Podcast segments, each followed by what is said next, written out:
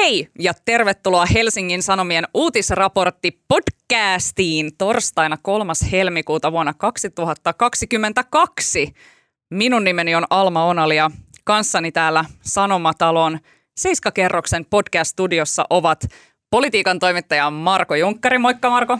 Moi. Ja suuresti ihailemani sunnuntai-toimituksen toimittaja Tommi Nieminen. Moikka Tommi. No kiitos, kiitos paljon. Heti tässä pistin sulle jauhot suuhun niin kuin tähän podcastin joo, alkuun. Joo, toi, toi, oli, toi, toi oli tosi jauhotus kyllä niin kuin, tota, niin kuin nykyään sanotaan. kyllä vaan. Hei tota, äh, mä oon ollut viikon lomalla ja siinä aikana tuntuu, että on tapahtunut ihan sikana kaikkea. Mulla on jotenkin sellainen fiilis, että tämä edellinen niin kuin kulunut viikko on ollut tällainen suurten uutisten ja ö, jotenkin mm, uutis tällaisten jatkumoiden, jatkumoiden aikaa. Venäjä-game on lähtenyt aivan uusille raiteille. Koronarajoituksista ja koronapassista käyty keskustelu, heittänyt aivan häränpyllyä. Eduskunta on palannut lomalta ja sitten on vielä käyty tällaista kansainvälistä monitahoista keskustelua alustataloudesta ja teknologian jätteen vastuusta ja sananvapaudesta. Aiheena meillä siis ovat Venäjä ja Valko-Venäjä, koronarajoitukset ja eduskunnan paluu lomalta ja sitten Spotify ja lopuksi vielä puheenaiheita pitkien kiusallisten hiljaisuuksien varalle.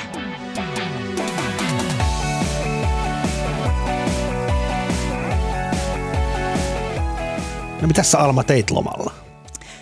Mä olin Teneriffalla.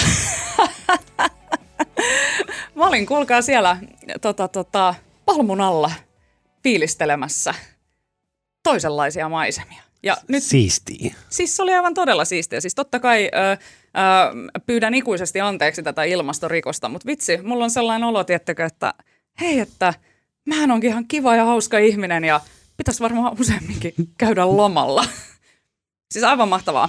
Mutta on ilo olla täällä takaisin, koska Venäjä, Venäjä ja Venäjä – Venäjällä on siis joku 100 000 ukkoa Ukrainan rajalla ja länsimaissa ollaan nyt todella huolissaan siitä, että kohta siellä soditaan. Ukrainassa ei siis niinkään ilmeisesti uskota tähän sodan mahdollisuuteen.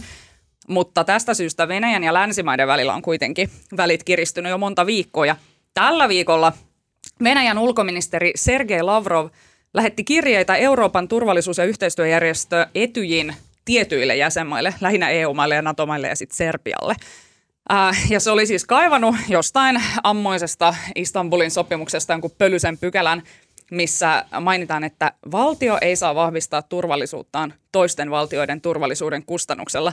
Ja nyt Lavrov siis tässä kirjeessään penää, että jokaisen valtion pitää e- erikseen vastata, että kuinka he nyt tämän pykälän ymmärtävät. Niin se, mitä Mä haluaisin eka kysyä, että mitäpä itse vastaisitte jonkun alemmuuskompleksista kärsivän manipuloivan narsistin kirjeeseen, joka on kiusannut teitä ensin vuosikausia, tai siis anteeksi, tällaisen valtion kirjeeseen? No, eikö kumminkin Venäjähän on itsekin etyjin jäsen, että eikö senkin pitäisi vastata tuohon kysymykseen? niin, niin, kieltämättä joo. Siis sehän, oli, sehän on ihan taitava se niin kuin vedätys, tai mä ajattelen, että se saattaa olla ihan taitava, koska mä ehkä näkisin, että kun Venäjä vaatii kaikilta mailta erillistä vastausta ja siinä on nimenomaan se ukaasi, että ette sitten vastaa yhdessä senkin tyhmät lännen maat, vaan niin kuin vastaatte kaikki erikseen. Ja jos mä vähänkään olen ymmärtänyt, mistä siinä on kyse, niin Venäjä tietää, mitä niin kuin kaikki, sanotaanko tällaiset vakaat, vakaat tota demokratiat lännestä vastaa – mutta mä oletan, että ne, ne vähän hakee sitä, että mitä, mitä Unkari voisi ehkä vähän, niin kuin, voisiko Unkari vähän sooloilla ja lähteä pikkasen niin kuin sinne Venäjän ymmärtäjien puolelle. Voisiko Puola tehdä vähän jotain sama, samantyyppistä, entä muut etyjin, etyjin jäsenmaat, joita on vaikka, vaikka pilvin pimein, että et minkä ta, niin kuin ketkä voisi lähteä ymmärtämään Venäjää jossain määrin ja rikkomaan sitä lännen rintamaa – näin mä sen aina kitää. Sehän on niin kuin varmaan ihan, ihan taitava, taitava tota, manööveri, missä Venäjähän on ihan tajuttoman taitava näissä tällaisissa niin kuin geopoliittisissa vedätyksissä. Öö, Mutta on se, kyllä se tietyllä tavalla niin kuin, öö, kyllä se niin kuin epätoivoiselta se manööveri myös, myös öö, kuulostaa, koska en mä usko, että ne kauhean pitkälle siinä päätyy ja pääsee. Mun on pakko lukea tuota tänään Hesarissa oli Pekka Hakalan suuresti ihailemani tuota Venäjän ö, erikoistuneen Pekka Hakalan kirjoitus tästä, tästä tota Venäjän kirjeestä, niin mun on pakko lukea sen Pekan tekstin viimeinen analyysilause, joka kuuluu näin, että Lavrovin kirje edustaa jätettyjen ja petettyjen suomalaisnuorten viimeisten rakkauskirjeiden tyylilajia. Älä mene, tai minä juoksen järveen. Se oli mun mielestä aika kaunis analyysi. Se on, se on kauniisti sanottu, mutta miksi Venäjä nyt sitten on näin epätoivoinen? Tai mi, mi, mikä se on se tilanne sitten, mikä saa sen parkasemaan tällä tavalla? No siis yksi ajatus, mikä ei ole omani, vaan luin jostain. Tota, no siis se kun mietit, no siis tässä on ensinnäkin on niin kuin hassu tämä ero, miten niin kuin Yhdysvallat on koko ajan niin kuin, tuota, Biden puhuu tyyliin, että Venäjä hyökkää niin kuin ihan just mm. kahden päästä. Ja sitten eurooppalaiset, niin Ukraina itse toppuuttelee, että mitä, mitään nähtävää, että mikään on hyökkäämässä. Se eurooppalaiset muutenkin on vähän silleen niin kuin varovaisempia, että niin kuin, miksi se hyökkäisi.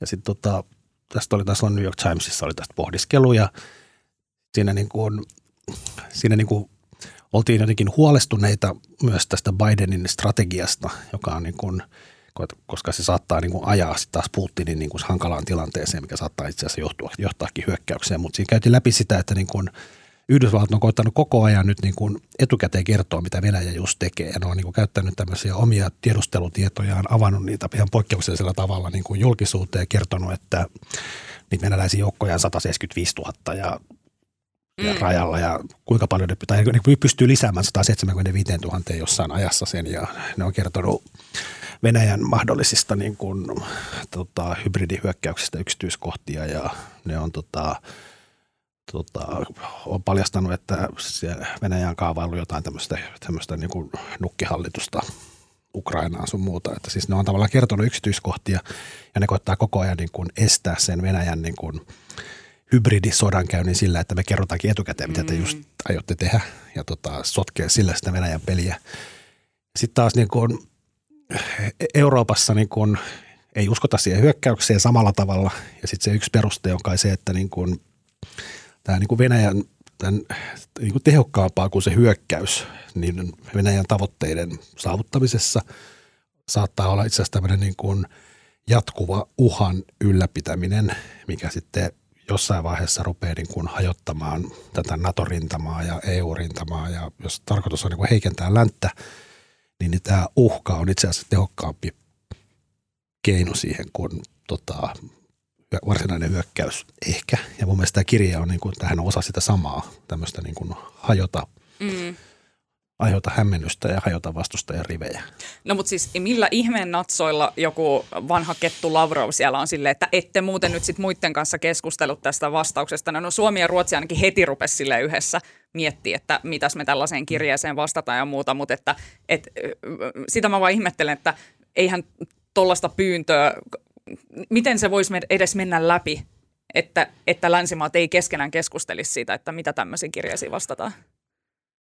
No siinä on ehkä siis tavallaan se, että kyllähän Venäjä aina tietää, kun Venäjä tekee manööverejä, niin, niin kyllähän ne niin kuin, nehän tekee niin kuin mm. shakkilaskelmat, että mitä kukin tekee sen manööverin jälkeen. Kyllähän ne nytkin tietää ihan tarkalleen, tarkalleen mutta mä vähän, vähän niin kuin tavallaan miten mm. länsi toimii ja miten.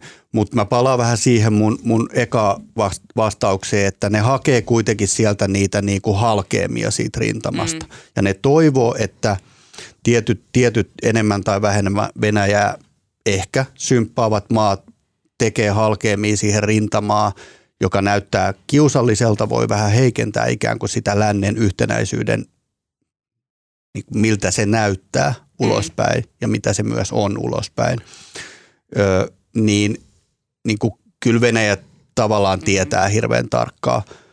Mutta sitten siihen kysymykseen, että miksi Venäjä tekee nyt tätä, niin, ja miksi se tekee tällä tavalla sitä, niin no se ajankohtakysymys on ehkä vaikeampi. Se voi liittyä vaikkapa siihen, että Angela Merkel – Merkel on siirtynyt sivuun ja, ja tota, Saksassa on niin kuin uusi, uusi kokematon liittokansleri, jota pitää vähän koetella ja, ja muita, muita tuhansia niin kuin selityksiä tähän.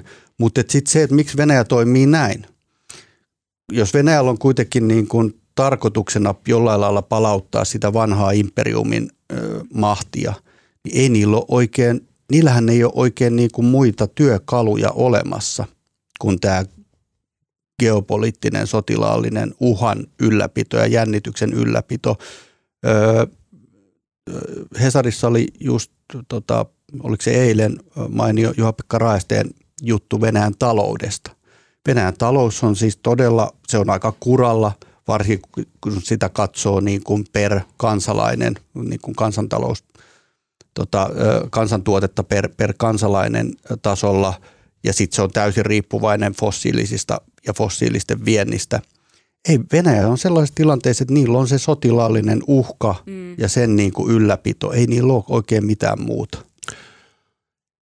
Sitten on toinen juttu. Pokkaa on. Pokkaa, sitä, ihan järi. Sitä niillä on enemmän kuin kellään. Ja sitten oli yksi vielä, tämäkin on muistaakseni New York Timesista, tämä lueskelin tänään aamulla. Siis tota, yksi musta myös kiinnostava pohdiskelu, mikä niin kuin, tavallaan kun tässä on sitten spekuloitu, että jos se Venäjä hyökkää, niin sitten jenkit ja NATO, EU iskee niin kuin helvetimoiset pakotteet päälle ja niin kuin äärimmäinen keino on kai se niin kuin Venäjän poiskytkeminen tästä SWIFT-pankkijärjestelmästä, mikä niin kuin silloin ei rahojen siirto niin kuin Venäjä, Venäjältä ulkomaille olisi niin kuin äärimmäisen monimutkaista ja hankalaa.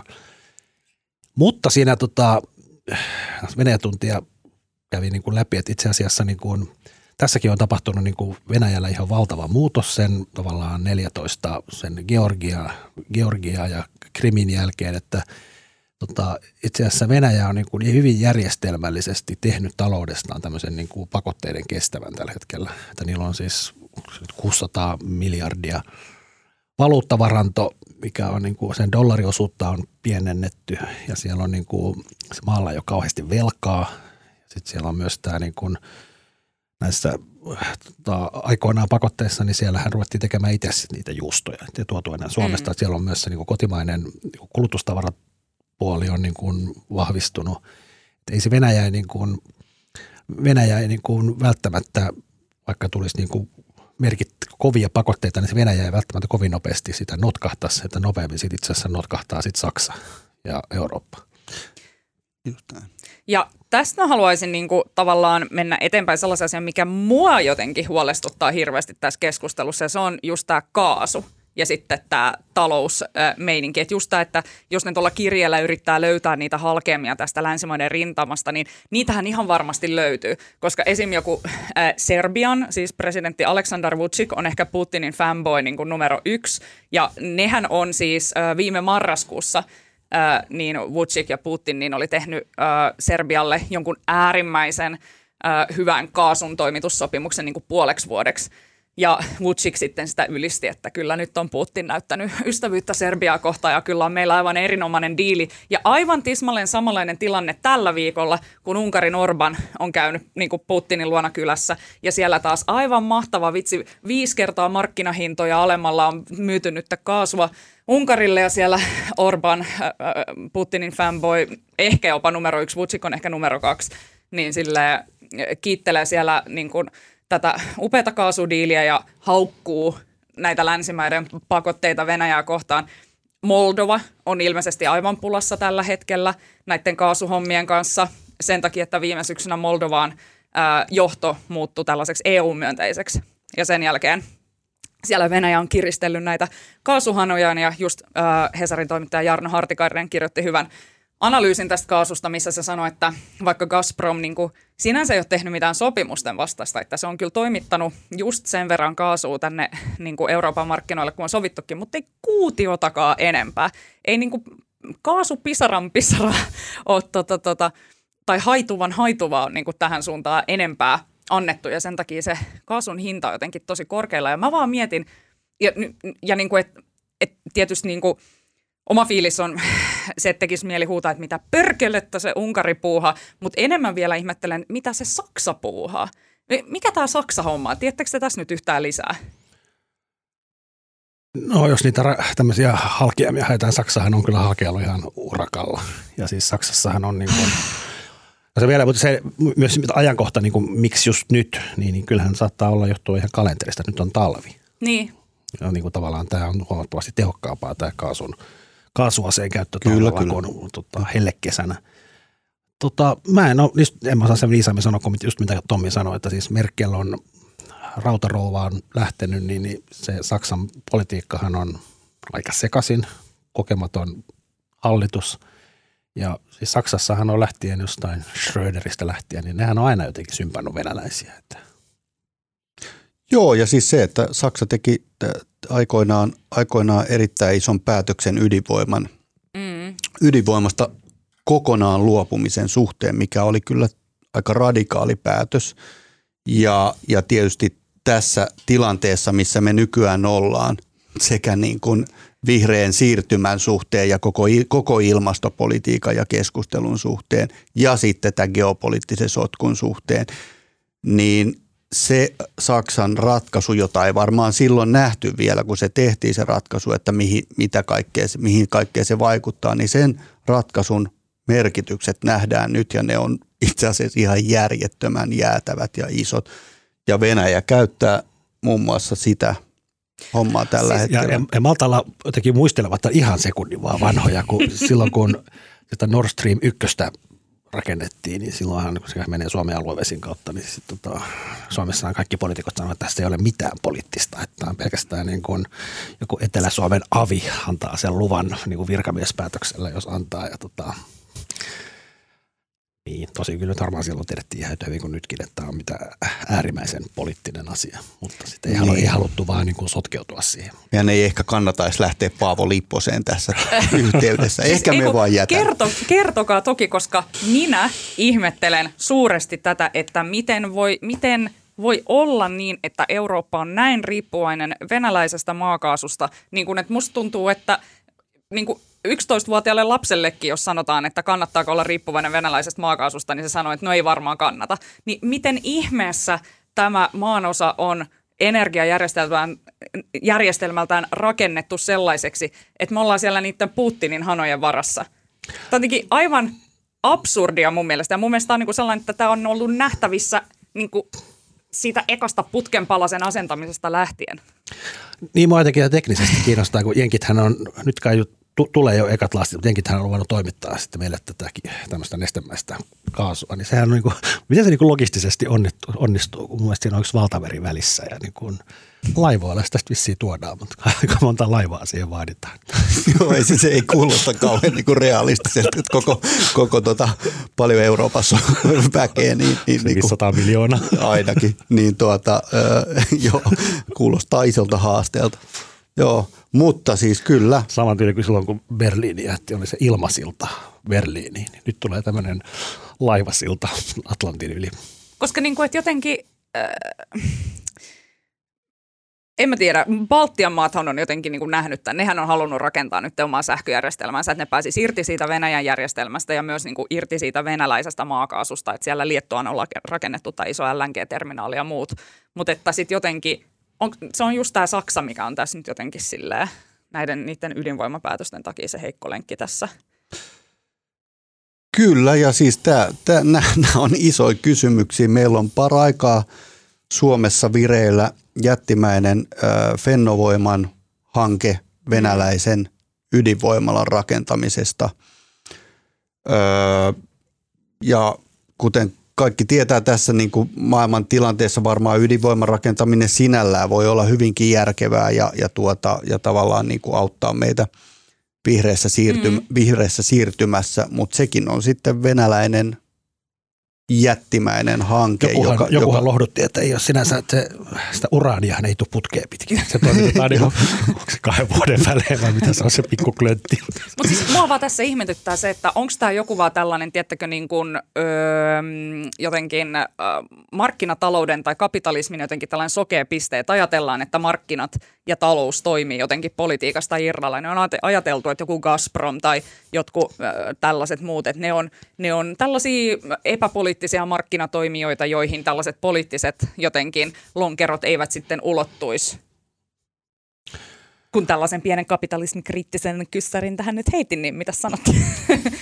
No eikö se nyt ole vaan periaatteessa ihmisen perusahneus, että jos jostain saa halvalla, niin sitten se kannattaa no sitä kautta. Että onhan se niin kuin, samalla tavalla nyt on tavallaan korona-aikana on kriisiydytty siitä, kun tavallaan Kiinasta tai Taivanista ei tullut komponentteja niin kuin entiseen malliin. Mm. Ja nythän sitten hätäpäissään niin kuin erilaiset isot teknojätit rakentaa sitten Yhdysvaltoihin tai Eurooppaan omia komponenttitehtaita, kun tota, niin, ei mutta, ollutkaan järkevää niin. ulkoistaa niin, kaikkea. Niin, mutta haluan sanoa, nyt vähän ruoskin tässä nyt itseäni ja ammattikuntaani, ja, eli teitä molempia myös tässä, niin tota, et kyllähän me niin kuin esimerkiksi mun mielestä julkinen sana vähän laiskasti ollaan vuosien mittaan haastettu suomalaisia vallanpitäjiä vaikkapa Nord Stream 2 niin kuin suhteutettuna, mutta moneen muuhun suhte- asiaan suhteutettuna siitä puheen parvesta, että jokin asia ei ole poliittista.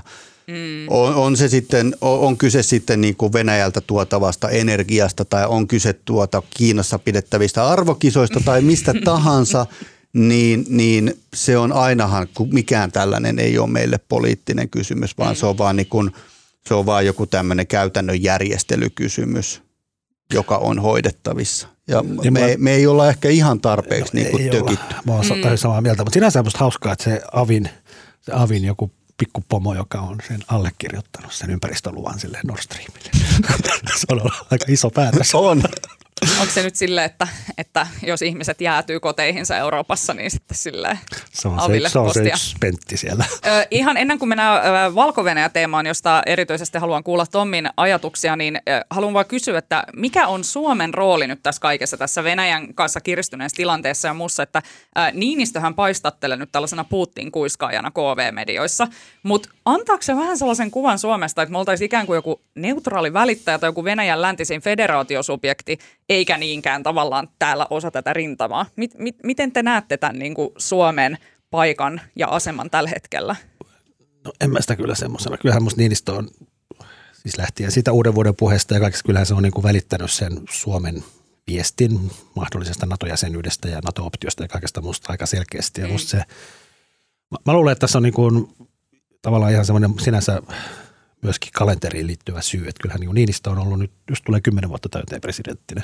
Se on niin kuin, ei har, harva valtionjohtaja Euroopassa on. Herran Jumala, kolmas osa mun elämästä. Mitä ihmettä? Niin, ja se on kumminkin, Suomella nyt on ollut aina tämmöinen jonkinlainen maine, mikä ehkä vähän ei pidä paikkaansa, mutta me ollaan kumminkin Venäjän naapurimaa, tunnetaan se hyvin, ja Niinistö on niin kuin silloin kymmenen vuoden aikana syntynyt niin kuin erittäin hyvät kontaktit, ja sekä itään että nyt sitten viime vuosina myös Yhdysvaltoihin. Ja kyllä mä luulen, että tässä on niin tavallaan se kokemuksen tuoma, tavallaan se on niin itse rakentanut sen asemansa. Ja mä en usko, että tästä syntyy tämmöistä niin kuin mielikuvaa Suomesta jonain niin Venäjän vasallina. Ei, en, vaikea, en usko. Kyllä, Niinistö on aika voimakkaasti tämän Suomen paikan määritellyt. Mä toivon, että kun, kun tuolla maailman suurvaltakabineteissa puhutaan näistä isoista geopoliittisista kuvioista, mä toivon, että siellä Suomi niin kuin – Suomi katsotaan niin kuin tässä kysymyksessä Suomen ja Ruotsin tällaiseksi niin kuin koplaksi. Ja näitä käsitellään jotenkin niin kuin samantyyppisinä toimijoina tässä, että Suomi irrotetaan esimerkiksi Baltiasta, joiden, joiden, jonka niin kuin, tai Baltian maista, joiden asema on ihan erityyppinen monellakin tapaa ja – ja ylipäätään kaikista muista, että mä, mä toivon, että se on jotenkin Suomi on, on semmoinen niin kuin Pohjoismaa kopla siellä nimenomaan Ruotsin kanssa ja niitä katsotaan, että miten noin kaksi nyt selviytyy, vaikka ne eivät ole NATO-jäseniä. Kyllä, ja KV-medioissahan se on nyt myös se kiinnostava kysymys. Mun mielestä tuntuu, että mitä Suomi ja Ruotsi tekee. Tämä NATO-optio on yhtäkkiä kaikkien huulilla. Öö, voinko, voinko esittää kysymyksen teille? Joo. Sehän on tätä Suomen ja Ruotsin tämä sotilasyhteistyö, sehän on niin kuin syventynyt ja syventynyt ja syventynyt ja joku tässä olla Ruotsin entinen puolustusministeri sanoi, että nyt se on niin, kuin niin syvällä jo, että ainut niin kuin seuraava syventävä askel olisi sitten niin kuin käytännössä valtioliitto tai niin kuin yhdistyminen. niin, mitä sitä tuumaisit tämmöistä Suomi-Ruotsin palusta? Also, jag skulle tycka att det skulle vara fantastiskt. Mä oon itse asiassa aina ollut tuota Kalmarin unionin paluun ihan mm. tuota raivopäinen kannattaja, että, että tuota, ei pelkästään siis Suomi ja Ruotsi, vaan koko Kalmarin unionin alueelle. Tanskat, sitä Ruotsista liikkeelle. Tanskat, Norjat ja Pohjois-Saksat siihen, siihen tuota mukaan. Niin. Joo, onko tämä nyt taas uutisraportti podcastin virallinen kanta, että valtioliitto? Joo, kyllä, kyllä, nimenomaan. Mutta kysymys onkin sitten, että ää, otetaanko käyttöön kruunu vai markka? No mä yhtään ruotsalaisia tuntia, niin tämän yhteenliittyvä nimi olisi varmaankin Ruotsia. Tota, Joo. wow. Hei, tota, ö, puhutaan toisesta mahdollisesta, vähän surullisemmasta valtioiden yhteensulautumisesta, nimittäin Valko-Venäjästä ja Venäjästä. Tommi, sä oot seurannut Valko-Venäjän kansannousua Twitterissä 538 päivää putkeen ja sä kirjoitit tästä sun seurannasta – ää, aivan erinomaisen artikkelin. Se siis se kylmäs mun selkäpiitä ja pitkästä aikaa mä jopa niin kuin herkistyin. Herkistyin uutis, uutis tai tällaisen artikkelin äärellä. Mm, kerrotko ihan aluksi vaan vähän siitä, että millainen projekti se oikein oli sulle tämä Valko-Venäjän kansannousun seuraaminen? Joo, no siis kyllä mä, mä oon niin valko seurannut pitkään. Mä oon ollut itse siellä 2004 ekan kerran vaaleja seuraavassa. Silloin – silloin tota free-toimittajana Image-lehdelle. Ja, ja sitten 2008 olin Hesarille siellä vaalien, parlamenttivaalien aikaan ö, tekemässä tällaista pitkää Feature-juttua. Että tavallaan niin kuin melkein koko 2000-luvun mä oon seurannut sitä maata. Sitten mä jotenkin haistoin näissä 2020 elokuun niin sanotuissa presidentinvaaleissa mä haistoin, että tässä on nyt ehkä jotain isoa tapahtumassa. Tässä on joku niin kuin historiallinen murros, ehkä. Ja aloin twiittaamaan siitä joka päivä yhden twiitin. Ja mä, ja mä mietin sen twiitin aina suht tarkkaan, että mä en vaan niin roiskassu jotain, vaan mä mietin, että tänään mä haluan sanoa jonkun löytämäni yksityiskohdan. Ja sitten se jäi niin, kuin niin sanotusti hirtti kiinni ja tota, sitten mä rupesin vaan niinku päivä päivältä ja yhtäkkiä mä huomasin, että mä oon vuoden twiitannut sitä samaa ja ihmiset vielä reagoi tosi paljon niihin twiitteihin ja, ja jotenkin tuntui niin kuin, että sillä oli jotain vastakaikua Twitterissä sillä seurannalla. Ja sitten jossain vaiheessa vaan oli ihan selvää, että pakkohan mun on jo, jossain vaiheessa tästä kirjoittaa niin kuin semmoinen laaja synteesi. Ja sitten oikeastaan kun tuli tämä Venäjän sodan uhka – niin sitten mä näin, että nyt on tapahtunut sieltä elokuusta 2020 niistä niin sanotuista presidentinvaaleista semmoinen iso historiallinen kaari, jonka mä pystyn ehkä nyt selittämään, kuinka ensin oli huijatut vaalit, sitten kansannousu, sitten poliittinen puhdistus ja sitten eurooppalainen sodannuhka. Ja ne kaikki on samaa sellaista tarinaa periaatteessa. Just näin. No, äh, miten valko liittyy tällä hetkellä tähän Venäjän ja länsimaiden välisen kiristyneeseen tilanteeseen? No se liittyy itse asiassa hyvin oleellisella tavalla siihen. Mä uskon, että, että Valko-Venäjä, Valko-Venäjän tilanne on niin kuin yksi suuria syitä siihen, että miksi Venäjä on lähtenyt koko tähän Ukraina uhkaoperaatioon. Venäjähän on ihan älyttömän taitava yhdessä asiassa. Tai on varmaan monessa asiassa, mutta niin kuin ihan älyttömän taitava siinä huija, huijaamaan niin kuin koko muuta maailmaa siinä, että öö, ne osaa siirtää koko muun maailman katseen johonkin paikkaan X. Mm. Ja nyt tällä hetkellä se paikka on niin kuin kohta puolen vuoden ajan ollut Ukrainan ja Venäjän raja. Ja ne on saanut niin kuin kaiken kaikkien ihmisten katseen, tai kaikki ainakin uutisia seuraavien ihmisten katseen Ukraina ja Venäjän rajalle. Ja otsikot huutaa sitä päivästä toiseen. Samaan aikaan, ja kaikki miettii sitä, että voiko ne vallata Ukraina ja mitä sitten tapahtuu. Samaan aikaan ne niin kuin kaikkien katseilta ja katveessa ja kaikessa hiljaisuudessa ne käytännössä miehittää valko joka on valtava iso – maantieteellinen alue keskellä Eurooppaa. Ja tämä tapahtuu silleen, että kyllä se nyt niin kuin jossain turpopiireissä huomataan ja, ja, ja valtiojohdoissa huomataan, mutta käytännössä se tapahtuu silleen, että ei, sitä, ei siitä niin kuin julkisuudessa tule mitään sellaista valtavaa halota, eikä se, se saa niin kuin länsimaissa mitään suuria reaktioita aikaan. Yhtäkkiä tapahtuu silleen, että kun kaikki tuijottaa Venäjän ja Ukrainan rajaa, niin Venäjän joukot on käytännössä Puolan rajalla, ne on niin kuin ihan uudella tavalla siellä niin kuin Liettuan rajalla, Latvian rajalla siellä. Siis, ja tämä on kaikki tapahtunut tavallaan naps näin, mm. kun me kaikki olemme tuijottaneet muutamia kohtia Ukraina ja Venäjän rajalla. Ne on ihan käsittämättömän taitavia siinä ja tämä on tämmöinen silmänkääntötemppu. Nyt sun seuranta on siis, Twitter-seuranta on ohi, mutta mikä sun arvio on, että mitä siellä valko nyt tapahtuu? Öö, seuraavan 500 päivän aikana. Niin, se on hyvä kysymys. Mun, mun veikkaus on se, että öö, Venäjä sanoo, että nyt kun ne on lähettänyt ihan pirusti raskasta aseistusta ja, ja, tuota, ja raskaasti aseistettuja joukkoja valko en tiedä tarkalleen kuinka paljon niitä on, mutta varmasti kymmeniä, se on kymmeniä tuhansia valko Venäjä sanoo, että se vetää ne joukot takaisin, mutta mä en usko. Mä veikkaan, että osa niistä joukoista jää sinne pysyvästi. Venäjä rakentaa sinne omia nimenomaan Venäjän sotilastukikohtia Valko-Venäjälle.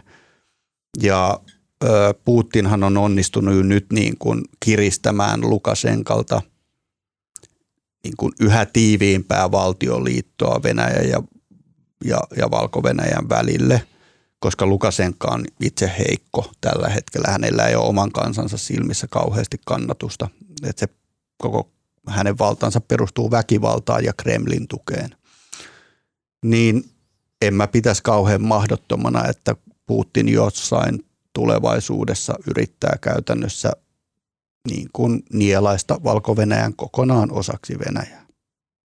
Siis nyttenhän ollaan jo jonkinlaisessa niin kuin vasallivaltiossa tällä hetkellä. Mulla olisi kaksi tärkeää kysymystä vielä. Anna tulla. Yksi, sulla jäi tämän 538 päivän aikana yksi päivä välistä. Joo. Selitäpäs nyt vähän, mitä siellä on tapahtunut. no Silloin niin. sä et viitannut. Joo. joo. ympäripyöreästi, onko jutussa viittasit, että sulla oli työki- Työ, niin. työkiireitä? joo. Taisit olla krapulassa himassa. joo, ei, en, en ollut krapulassa himassa. Mä olin sun ja, sun ja tota Sami Keron kanssa – Zyrihin lentoasemalla koko se päivä. Se, ai, se oli se päivä. jossa me tuota, me haimme Zyrihin lentoasemalta talousrikoksista epäillyn, huom, epäillyn ää, Perttu Nousiaisen Suomeen. Ai se oli se päivä. Joo. Täytyy sanoa, että, että toi oli niinku paras, paras niinku tekosyy olla päivittänyt se Twitteriin, koska olihan se niinku vaan viime vuoden kaikkein niinku mun mielestä Hesarin riemastuttavin uutistapahtuma niinku kertakaikkisesti. Kiitos. Ja sitten toinen kysymys. No. Mitäs nyt kun 538 päivää on ohi, niin mitäs sä nyt niin kuin, mitäs tyhjältä sun elämähän tuntuu tietysti tyhjältä, mutta miten tyhjältä se tuntuu? Niin tämähän on ollut siis mulle... Miten sä käytät sen ajan nyt? Oletko seurannut sitä perheesi kanssa? Aika vähän. joo, Koira ei tunnista isäntää enää. Terveisiä kotiin vaan, joo, kyllä täällä vielä ollaan. Mutta tota, joo, siis tämähän on ollut niin kuin tämä mun niin kuin levottoman pitkä seuranta on ollut käytännössä tämmöinen pandemia-ajan puhdetyö. Mm. Et kun se alkoi elokuussa 2020, niin se oli sitä vielä niin kuin pandemian ikään kuin alkuaikaa, kun tämä on nyt kaksi kokonaista vuotta jo lusittu tätä, tätä kärsimystä tässä, niin, niin tota, en mä tiedä, mitä mä rupean tekemään. Meidän pitäisi varmaan keksiä, Marko, joku yhteisprojekti. Joku harrastus. Niin. Olisiko taas joku talousrikollinen, joka on kadonnut maan alle ja joku, joka pitäisi löytää esimerkiksi? Ehkä. Ehkä. ehkä. Perustetaan etsivä toimi. Niin, joo, joo. Kyllähän meillä ei ole muuta nimeä, mu- muutama nimi mielessä, jota voi sanoa. Elokuvissa kaikki etsivät hän on anyways toimittajia ja sitten ne vaan ryhtyy etsiviksi. Okei, hei, äh, suuret kiitokset tästä Venäjä-keskustelusta. Mä olisin halunnut jatkaa tätä vielä eteen niin kuin enemmän, mutta äh, siirrytään kuitenkin seuraavaan aiheeseen, josta Marko saat kertoa enemmän. Nimittäin eduskunta on palannut lomalta, mutta anteeksi miltä lomalta? Mikä aika tämä nyt mukaan lomailla? Paitsi tällaisten niin kuin, tota, tota, tota, köyhien toimittajien aika lomailla, mutta mitä? Niin mä laitoin, käskin, kun tehtiin tota otsikot tähän jaksoon, niin mä puhuin eduskunnan lomasta ihan vaan Huvikseen. Koska, huvikseen ja koska jotenkin kansanedustaja on kiva ärsyttää. Kansanedustajat he ei ole koskaan lomalla. Tämä on istuntotauko. Tauko. Siis on valtiopäivät, edelliset valtiopäivät päivät päättyivät ja uusi, uudet valtiopäivät avattiin juhlallisesti. Oliko se nyt keski, eilen, keski, eilen, keskiviikkona. Ja, tota, ei ne, ja mikä nyt on ihan totta, ja kansanedustajia eräät kokeneemmat politiikan toimittajakollegat niin aina puhuvat niin kuin kansanedustajien pitkästä ja hyvin ansaitusta joululomasta ja kesälomasta ja tähän niin kuin suututtaa näitä edustajia yli kaiken, mikä on sinänsä ihan totta, että kyllähän ne kaikki istuvat niin kuin ties missä elimissä ja valtuustoissa ja tapaavat kansalaisia ja järjestöissä, että kyllähän ne tekee koko ajan töitä. Mutta nyt tämä on, tämä on siis istuntotauko, mikä päättyy nyt. Okei, ja tota, äh, millaiseen uuteen valtiopäivään tässä nyt sitten astutaan? Niin pitää sanoa, siis siellähän oli, eilen oli nämä juhlalliset avajaiset, jotka oli vähän vähemmän juhlalliset kuin yleensä, kuin eduskuntaan. Ei, yleensähän siellä on niin kuin juhlavieraat Just. siellä lehtereillä. Se oli muuten yksi, mä, niitä, mä, mä en itse asiassa eilen, en, en ollut eduskunnassa, siellä oli siis muutamia toimittajiakin, mutta siis yksi tämmöisiä niin kuin elämäni hurjimpia hetkiä on kerran tapahtunut siinä tässä samaisessa valtiopäivien avajaisistunnossa. Mä istuin siellä niin kuin lehtereillä ja sitten on tota, se, sieltä on kutsuvieraita, että siellä on kaikki vanhat presidentit ja pääministerit ja korkea virkakunta ja näin. Ja, tota, sitten niin Mauno Koivisto tuli sinne Tellervon kanssa ja se on niin kuin tosi matala se kaide siitä niin kuin lehtäriltä sinne istutosaliin. Ja siitä on kumminkin varmaan niin kuin viisi metriä se pudotus. Ja se Mauno oli aika vanha ja aika silleen niin kuin sitä niin kuin joku tuki sitä, kun se tuli sinne. Sitten se päästi irti se adjutantti tai joku – se niin kuin horjahti siihen, niin kuin, se oli moni, niin kuin, ai, mä istuin siis 50 metrin päässä, mutta niin kuin näin kun se niin kuin horjahti, ja sä et ottaa vielä kädellä kiinni, mutta se on niin matala, että se oli niin kuin ihan hetkestä kiinni, että se ei olisi tippunut sinne saliin. Se mitä sä et maininnut, niin Mauno, Mauno oli myös tuota, Mauno Koivisto arvostavasti sanotaan, niin, niin tuota, oli myös hyvin pitkä mies. Hän Kyllä. oli siis 193 ehkä Kyllä. jotain about sellaista – niin vielä sellaisen, sen pituisen ihmisen on huomattavasti helpompi siitä kaiteen yli niin kuin horjahtaa kuin 170 senttisen. Näin on, mutta se oli kamala. Mutta tämä nyt ei sinänsä liittynyt tähän aiheeseen mitenkään, mutta tämä oli kamala hetki. Mitään ei käynyt, joku, joku sitten nappasi häntä kädestä kiinni ja kaikki meni hyvin. Mutta, Herra mun vereni. Mutta, mutta siellä oli eilenhän siis, äh, tota, presidentti Niinistö piti siellä tämän valtiopäivien avajaispuheen ja tota, sehän oli musta ihan hyvä puhe. Ja, tota, Mitäs hän sanoi? No Venäjästä ja siitä, että pitää, pitää tälleen yhtenä miehenä ja naisena suomalaisten koittaa tässä jokainen kykynsä ja jotenkin mahdollisuutta mukaan yhdessä. Mutta hauskaahan tässä oli se, että sitten Niinistö piti infon sen puheensa jälkeen ja sitten siinä on vähän se perinne, että Niinistöhän ottaa kaikki ehkä eniten maailmassa päähänsä, kun joku tulkitsee hänen kryptisiä puheitaan. ja se niin kuin, tässä on aika monta valtiopäiviä avajaispuhetta, niin mistä hän on vetänyt herneen enää, kun sieltä on tulkittu jotain. Mutta nyt se on mennyt jo niin kuin sille asteelle, että se oli jo niin kuin etukäteen vihanen. Että se oli vihanen ja se infon alkaessa. Miten tämä tuli ilmi? Sanoiko hän, että nyt no, mua sanoi, niin raivostuttaa No tämä. joo, se jotenkin puuskahti. Mä en sitä nähdä, mulle referoitin Se ensimmäinen kommentti oli se edes tervehtinyt, eikä kunnolla ehtinyt paikalle, kun se siellä rupeaa rähjäämään toimittajat, että miksi te olette nostanut niistä Venäjän kirjeistä tuommoisen Bekkalan. Senkin haastalinnut. joo, mutta siis, mutta se on musta, se on musta itse asiassa se, se jotenkin, aina välillä kun tuo eduskunta työ, kun sitä seuraa sitä, kun koheltaa siellä salissa ja puheet on hölmöjä ja näin, niin sitten aina musta on kiva, kun nämä valtiopäivien avajaiset muistuttaa, että se on kumminkin niin kuin todella arvokas ja hieno mm. instituutio ja yleensähän tässä on, se on siis tummapukutapahtuma ja sen jälkeen on kahvikekkerit, joita ei tänä vuonna ollut siellä. Siis hienompihan siitä tulee vielä sitten, kun Suomi ja Ruotsi liittyy yhteen ja sitten on niin kuin Riksdags äh, no, joku niin kuin mm, kaffe. Mm. Joo. Joo, no siis, no nyt eduskunta taas rupeaa touhottamaan ja kyllähän kaikki povaa, että tästä tulee aika tuskanen, tai ei tuskanen väärä sana, riitaisa, riitaisa kevät. Via Dolorosa. Miksi? No tässä on nyt kaikenlaista. Tässä on nyt ensin, tässä helmiku, nythän on helmikuu muuten. Joo, niin. Ajatella. Helmikuuna, helmikuun puolivälissä hallituksen pitäisi tehdä näitä työllisyystoimia.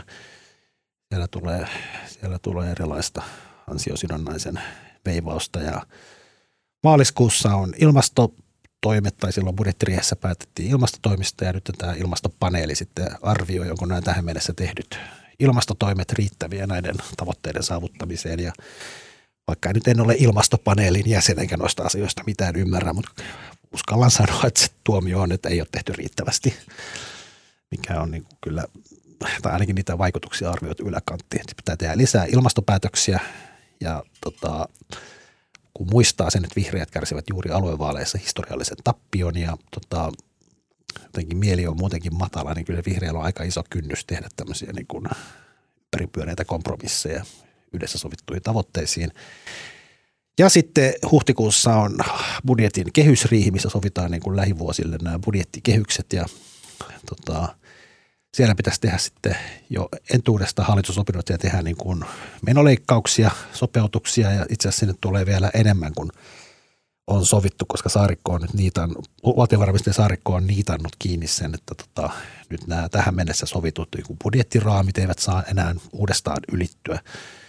Ja siellä pitää tehdä nyt näitä erilaista veikkausrahojen kompensaatiota ja, ja siellä tarvitaan, jos halutaan pysyä niissä raameissa, niin siellä pitää tehdä useamman sadan miljoonan leikkaukset ja Saarikkohan jo etukäteen sanoi viime viikolla kauppalehdessä, että ei tämä hallituskoalitio niin ei vaan osaa tehdä leikkauksia. Ja tota, samaan aikaan Saarikko ilmoittanut, että he eivät voi jatkaa tässä hallituksessa, jos tota, sovitusta ei pidä kiinni. Ja äh, Kapuahan on pilkattu, että se huutaa sutta ja susi ei tule, että se uhkailee lähdöllä, mutta niin kuin, mun on niin vaikea nähdä, että ne voi jatkaa, jos ne tavallaan kehykset taas ylittyy. Ihanaa, taattua Markoa ja sitten, hallituksen hajoamisen ennustamista. Ja sitten mun on, oikeastaan, en mä uskalla siitä ennustaa mitään, mutta sitten pitää oikeastaan sanoa, mä olin aamulla tuolla Ylen ykkösaamussa, niin siellä mä keksin semmoisen, mikä mä kauhean huonosti niin kuin, puhuttiin tästä samasta aiheesta, niin huonosti muotoilu viisauden, mikä mukaan Saat nyt muotoilla paremmin. Niin, niin sitten kysyttiin, että millaista, tota, miten raivokasta tai villiä tappelua nyt keväältä odotetaan ja kaksi muuta toimittajaa, jotka oli vieraana, sanoi, että odotetaan, mutta mä sanoin, että, niin kuin, että toivotaan, että tulee riitaisaa, koska niin kuin, mun ymmärtääkseni ainut asia, mikä niin kuin voisi estää nämä riidat, on se, että Venäjä hyökkää Ukrainaan ja meillä on tämmöinen niin kuin kriisi päällä ja sitten tulee tämmöinen kansallinen yhtenäisyys ja kaikki taas tykkää, kerääntyy lipun ympärille ja tykkää Sanna Marinista. Toivotaan, että riidellään, niin se tarkoittaa, että ei ole niin kuin mitään isompia murheita. Tämä on, mielessä.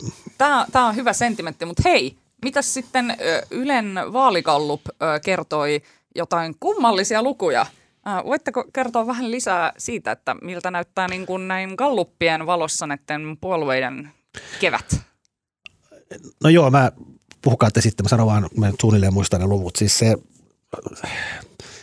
aluevaaleissahan tuli taas kolme suurta, mm-hmm. Kepu, Kepu kokoomus ja SDP, kaikki sai kokoomus vähän yli 20 ja SDP ja keskusta 19 ja vähän päälle ja tässä on nyt puolitoista viikkoa puhuttu kolmen suuren palusta ja kepulaiset on niin kuin bailannut rai, rai, rai. Ja joku sanoi, että eilen keskustan eduskuntaryhmän ensimmäisessä kokouksessa oli niin, kuin niin hyvät tunnelmat, että semmoista ei ole nähty niin kuin Kekkosen ajoin. Ja siellä, niin kuin, siellä oli niin kuin korkkarit katossa ja sitten tänä aamuna tuli tämä Ylen kysely, missä – kepu oli 12,7 niin kuin se on aina. Eli se, mikä ei ollut minkäänlainen yllätys, että se aluevaalit oli niin kuin poikkeuksellinen vaali. Ja siis ainakin itse odotin, että seuraavat kyselyt, ne menee aika tarkkaan samoihin, missä eduskuntavaalikannatukset on ollut ennen aluevaaleja. Mutta isoin yllätys oli se, että persut oli tullut yli 3 prosenttiyksikköä alas 18-15. Marko, mä, nyt, nyt mä haluan pikkasen tuota, kriittisesti arvioida teitä politiikan toimittajia älä, älä, ihan älä. sellaisena kollektiivina. no. Minkä takia te kaikki yhteen ääneen aluevaalituloksen jälkeen huusitte sitä kolmen suuren paluuta. Sehän oli ihan hulluutta ja sehän oli ihan käsittämätön. Muistatko, muistatko Nieminen? Kirjoitin, kirjoitin silloin vielä vaaliyönä kolumni, missä sanoi, että ei kolme suurtaa mikään palannut. Se no löytyy okay, internetistä. No okei, okay, hyvä. 99,9 prosenttia politiikan toimittajista oli täysin metsässä ja Junkkari pelasti tilanteen, mutta, mutta siis mä aidosti, mä, niin kun, vaikka mä en ole edes niin kuin politiikan semmoinen – mä en ole siellä ytimissä, mä, mä en niin kuin Suomen politiikan sisäpiireistä ymmärrä kauheasti, niin kyllä mäkin nyt osasin sen verran niin kuin yksi plus yksi laskea, että eihän tämä ole mikään kolmen suuren paluu. Eikä, sitä kukaan, eikä, siihen kukaan, eikä siihen kukaan mukaan oikeasti uskonut, mutta se oli vaan jotenkin niin. Mutta kyllä, se nou, kyllä sitä nostettiin otsikoihin. No, se oli vaan jotenkin niin, se oli niin semmoista, se oli niin, musta oli niin hämmentävä silloin, mä olin siellä tota, kuntatalolla siellä, missä oli kaikki puheenjohtajatkin, niin, niin siis se, kun ennakkoäänet lävähti ja me tuijotettiin niitä sille isolla porukalla siinä ja siis kaikki kolme suurta oli yli 20 prosenttia. Viimeksi tällaista on tapahtunut joskus 80-luvulla, en mä muista koskaan, mutta siis se ihan vaan, se oli ihan semmoista historian larppausta. Tuntuu, että Tarmo, Tarmo Ropponen ja kynä vaan puuttuu. Se oli vaan jotenkin niin hämmentävä se hetki siinä. Mutta, Mutta mut, mut siis mistä tämä johtuu, että tämä niin kun, että tää tulkinta kolmen suuren palusta on pielessä? Johtuuko se vaan siitä, että aluevaaleissa se äänestysprosentti oli niin häviävän pieni, että se on vaan täysin herrassaan tavalla, että ketä missä on äänestettykään? Plus, että siis aluevaalithan oli keskustalta aivan mahtava vedätys. Kunnallisvaalit, mm. kunnallisvaalit ilman Helsinkiä, niin, niin tuota, voiko olla taitavampaa ja parempaa, mitä, mitä voi ikinä tietää. Siis mun mielestä nyt oli päivän selvää alusta lähtien, että, että Kepu tulee aluevaaleissa menestymään ja sen jälkeen me palataan suunnilleen niihin, niihin vanhoihin lukuihin. Joo, eikä mä usko, että kukaan oikeasti sitä kolmesta suuresta niin kuin oikeasti puhukaan silloin, mutta, mutta silti jo Kepu, tämä oli Kepulle keskustalta niin kuin valtava hyvä onnistuminen ja niillä oli niin kuin tavallaan häikäilemättömyydessään niin kuin nerokas se kampanja, missä luvataan joka kuntaan se oma sotekeskus – sitten nämä kansalais, kuntalaisparat vielä varmaan uskoivat tämän. Ja tota, kyllähän ne niin rakensivat tämän hyvin määrätietoisesti. Tämä oli vähän niin kuin kaikki peli. Sieltä oli kaapin pohjalta kaivettu kaikki vanhat puheenjohtajatkin ehdolla. Ja Kepuhan teki tässä niin kuin kaikkensa. Ja se tulos oli kyllä, oli se, oli se jopa parempi kuin mitä ennustettiin. Mutta Mut, mut Marko, kerropa sisäpiiriläisenä meille tota, tämän niin kuin tällaisten Yle ja Hesarin puoluegallupien merkitys puolueille – se, että kun aluevaalituloksen jälkeen tuli semmoinen fiilis, että okei, nyt keskusta on ilmoittautunut taas suureksi puolueeksi ja se tulee myös hallituksessa käyttämään sitä niin kuin statusta. Ja se tulee vaatii ihan uudella tavalla asioita, koska se on pu- suuri puolue. Niin kuinka paljon tällaisella nyt sitten tuli taas romahdus 12,7 niin kuinka paljon näillä gallupeilla on ihan faktista merkitystä sille, kuinka paljon yksittäinen puolue voi sanella tai yrittää sanella hallituksessa tota asioita? Ensinnäkin Tommi, mä nyt moitin kollektiivina teitä kaikkia sunnuntai-toimittajia. tota, siis, on ankara, ankara tunnelma täällä podcast-studiossa tänään. Siis Gallup, Gallup-termiä saa käyttää ainoastaan meidän kyselystä. Ai, ai, koska ai, se ai, tekee entinen Suomen Gallup, niin no niin, TNS no niin. Kantar. Eli Ylellä on, on siis kannatuskysely. Kannastuskysely. Taloustutkimuksen no niin, tekemä no niin, kannatuskysely. Mä, mä tuota, painan tämän sydämeeni. Tämän. Gallup ei ole mikään yleisnimitys, se on siis sen herra Gallupin nimen perusteella no niin. tulee yhtiön nimi.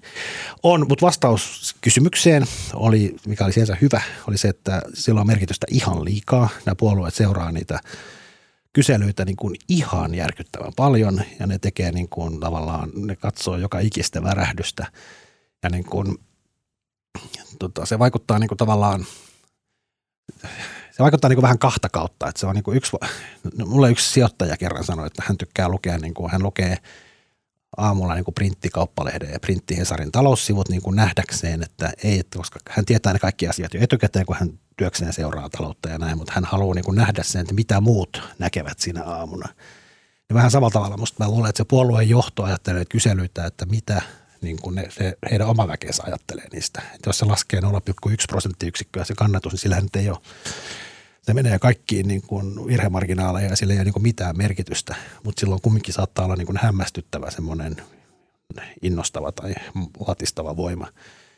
Ja sitten ne puolueet tekee itse näitä kyselyitä ja sitten nämähän on jotenkin ihan järkyttäviä. Välillä kuulee tarinoita, että siis puolueet tekee niin kuin, esimerkiksi ostaa taloustutkimus myy sitä niin kuin raakadataa näille puolueille, kyselyiden raakadataa niin kuin jälkikäteen ja sitten ne voi niin kuin – tavallaan tehdä tämmöisiä päätelmiä, että jos meidän puolue on nyt hallituksessa tehnyt päätöksen X ja sitten seuraavalla viikolla 35-45-vuotiaiden miesäänestäjien määrä laski niin ja niin paljon, niin mikä sen niin kuin, tavallaan rupeaa tekemään politiikkaa siltä pohjalta, vaikka hyvin tietävät, että ne otokset rupeaa olemaan niin pieniä, että niillä ei ole niin mitään tilastollista merkitystä ja niin kuin virhemarkkinat on isoja, mutta siitä huolimatta ne vaikuttaa jossain määrin myös ihan niin kuin oikeasti niihin päätöksiin. No miten äh, tulkit, tulkitsemme nyt täällä studiossa sitten sitä, että perussuomalaisten äh, kannatus siinä Ylen kannatuskyselyssä niin tota, tosiaan tipahti sen kolme prosenttiyksikköä. Mi- mitä, mistä se kertoo ja miten sitä perussuomalaisissa tulkitaan? Luulisin, että tämä olisi vielä niin kuin jotenkin sellainen, että eikö perussuomalaiset ole vähän niin kuin just tyyli tällä hetkellä saamassa jopa niitä omia tahtojaan läpi tavallaan siitä, että no korona tai tämä koronapassi on poistumassa käytöstä ja rajoituksia puretaan ja kaikkea tällaista, niin onko tämä aluevaalien ja Riikka Purran jotenkin tällaisen niin kuin epävarman esiintymisen tulosta vai mistä tässä on kyse? Mä voisin yrittää yhtä tällaista niin kuin nopeata analyysiä tähän, että siinä voisi olla kolme tekijää joista käytännössä sä mainitsit jo kaksi. Eli, eli tuota, ää, aluevaalikampanja ja aluevaalitulos meni, meni persuilta, perussuomalaisilta ää, aika, aika tuota, metsään niin sanotusti. Ja, ja se taktiikka, jonka he ottivat tällaisen tavallaan niin kuin – tällaisen sote-uudistuksen vastaisen ja, ja maakuntauudistus vastaisen, vastaisen niin kuin taktiikan, niin, niin se ei oikeasti purenut kannattajakuntaa. Kannattajakuntaa ei tavallaan niin kiinnostanut varmaan se mm. koko asia sit siinä tapauksessa, kun he itse tekivät selväksi, että heitä ei kiinnosta. Öö, Riikka Purran on varmaan vaikea ollut, ollut öö, astua, astua mestarin, halla, hall, mestarin, mestari halla saappaisiin – halla oli niin outo semmoinen niin kuin outo, outo karismaattinen status siinä omien hardcore-kannattajiensa piirissä ja siihen on varmaan pirun vaikea hypätä. Ja, ja tota, Purra on vähän niin kuin hakenut jotain sellaista ö, julki, tota semmoista niin kuin henkilökohtaista – tapaa tehdä politiikkaa, joka ei mun mielestä näyttäydy kauhean uskottavalta. Se näyttäytyy jotenkin siltä, että hän larppaa halla-ahoa. Mm. Sitten kolmas syy, mikä mulla tulee ehkä mieleen, niin voi olla, että, että Ano Turtiaisen perustama uusi puolue VKK, valta, valta kuuluu kansalle, niin pystyy tällä hetkellä ehkä sellaisen niin kuin 1-1,5 prosenttia napsasemaan perussuomalaisilta kannatusta, eli tavallaan perussuomalaisten kaikista, sanotaanko nyt suoraan änkyrä, änkyräisintä siipeä, mm. niin sieltä pystyy napsasemaan sen ehkä reilu prosentin verran. Tämä olisi semmoinen mun pika. Musta oli hyvä. Joo. Mä olen ihan samaa mieltä. Oikeastaan ainut niin yksi, mikä tuli mieleen, että niin kuin se eka, sun eka kohta, niin, niin mä, no, siis oli e- jo etukäteen selvää, että sote uudistus ja so, sosiaali- ja terveyspalveluihin liittyvät kysymykset ei ole sen niin kuin, on varmasti perussuomalaisia äänestävien ihmisten mielestä tärkeitä, mutta eivät ole politiikassa tärkeitä. Mutta mä luulen, että se niin kuin, ja etukäteen tiedettiin, että hyvin alhainen äänestysprosentti ei ole persuille hyvä. Mutta mä luulen, että tässä te, tavallaan se vielä se ehkä isompi niin kun mä luulen, että se syy, vielä kun se Ylen kysely, niin, niin se on tehty siis tammikuun 9. päivä muistaakseni ja sitten helmikuun alussa, että se on niin kuin pääosin tehty ennen sitä vaalipäivää, että siinä näkyy se niin kuin, suurin osa vastaajista on vastannut ennen kuin tiedettiin vaalin tulos, että ne on vastannut niin kuin kampanja-aikana. Ja tota, mä luulen, että siis perussuomalaiset tapahtui niin kuin, mä, siis mun mielestä tavallaan se niin kuin bensan hinnalla kampanjointi tai tämmöisellä, että niin kuin ei nämä aluevaltuustot päätä niistä rahoista, vaan tämä on niin kuin eduskuntavaali oikeasti ja sen takia me voimme puhua tässä niin kuin kehitysalusta, koska valtiolla on vain yksi säkki, mistä sitä rahaa jaetaan. Niin, niin tota, siis se oli tavallaan, vaikka olihan se bensan hinta vähän ehkä halpamaista tai tyhmää, mutta niin kuin vielä tyhmempää oli se, että perussuomalaiset rupesivat niin kuin vähän, niin kuin, vähän niin kuin anteeksi pyytelemään sitä – Siis kyllähän se perussuomalaiset, Trumpin taktiikkahan on ollut aina se, että niin kuin never back down. Mm. Sitten jos sä mm. sanot jotain sairaan tyhmää, niin, niin tota, ei se ratkaisu ole se, että sanot, että sori, vaan se, että niin kuin sanoo jotain vielä tyhmempää. niin, niin kyllähän nyt perussuomalaiset, niin kuin nehän tavallaan sitten kun kaikki rupesi kilpailuvat puolueet rupesi rähjäämään, että miten te voitte puhua bensan hinnasta aluevaaleissa, jolla niin kuin bensa, raakaöljyn hinta määrittyy maailmanmarkkinoilla ja ylipäätään niin kuin – aluevaltiistot päästään niin kuin sote, palveluverkostosta, että miten se liittyy bensan hintaan. Ja sitten ne vähän niin kuin silleen, no sori, ja selittämään, ambulanssit käyttää bensaa. Ja siis niin kuin, siinä vaiheessa ne olisi pitänyt niin kuin vetää vielä vihasta joku toinen ja vetää vielä tömäkämmin överiksi. Ja mä luulen, että sitä perussuomalaisten äänestäjiä, josta aika iso osa on semmoisia, joita niin kuin ottaa päähän tämmöinen poliittinen jargoni ja suomalainen, suomalaisten poliitikkojen hipsuttelu ja asioiden ohipuhuminen ja jargon ja tämmöinen, niin, niin mä tavallaan, ne vähän petty, ne ei saanut, perussuomalaiset ei näissä vaaleissa ollut semmoinen niin kuin keskisormen näyttö valtaeliitille, koska ne itse musta vähän mokastui kampanja. Hmm. Hyvä analyysi. Äh, siirrytään tästä, nyt kun olemme kaikki jälleen tässä kotimaan poliittisella kartalla täysin kärryillä, valtiopäivät avattu, yes, niin tota, siirrytään vielä viimeiseen teemaan, äh, joka... Eiköhän nyt olisi aika haukkua. Nyt on haukuttu siis politiikan toimittajat, sunnuntai-toimittajat, nyt haukutaan taloustoimittajat. Okei, okei, okay, mä oon valmis. Mä oon ollut lomalla, mä oon valmis ottaa kaikki iskut vastaan. Ähm, puhutaan vähän tästä kansainvälisestä keissistä, nimittäin Joe Rogan vs. Neil Young Spotifyssa. Kysehän on siitä, että tämä on purettu jo paljon tätä aihetta ja mä mietin tässä, että mitä, mitä uutta me voitaisiin vielä tästä sanoa. Mutta kysehän on tosiaan siitä, että äh, tämähän sai alkunsa jo joku aika sitten, että koska äh, Joe Rogan – joka siis on sama äijä, jonka naamaa mä oon katsellut teini-ikäisenä sunnuntaisin Darrassa. Tiedätkö, kun telkkarista ei ole tullut muuta kuin Fear Factory, eli pelkokerroin, eli tämä tarantellan syömiskilpailu, jota Joe Rogan juonsi. Niin silloin hän Ai, se on se? Se on se! Se on se jäbä. niin tota, Joe Rogan, joka on tämä tarantellan syömiskilpailun juontaja ja UFC-otteluiden juontaja, on myös maailman suosituin podcastaja tänä päivänä.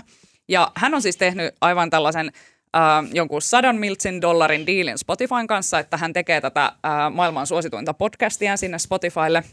Ja tota, äh, Joe Roganin suosio varmastikin selittyy sillä, että hän, ei, hän ei tuomitse vieraitaan, vaan hän ottaa sinne kaiken maailman karvaisia tyyppejä puhumaan asioista X jonkun neljän tunnin ajan. Vähän niin kuin Tuomas Peltomäki.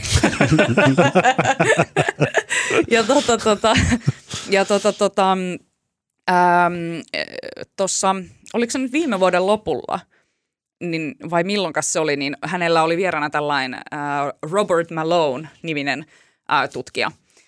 Ja Robert Malone on siis äh, tota, tota, äh, hyvin voimakkaasti puhunut näitä koronavirusrokotteita vastaan. Ja äh, sen jakson jälkeen, mä, mä kuuntelin sitä jaksoa, ja siis sehän kuulostaa se Robert Malone, se osaa puhua tosi hyvin, se puhuu hyvin tieteellisin termein todella selkeästi, niin kuin todella miellyttävästi, aivan siis erinomainen puhuja.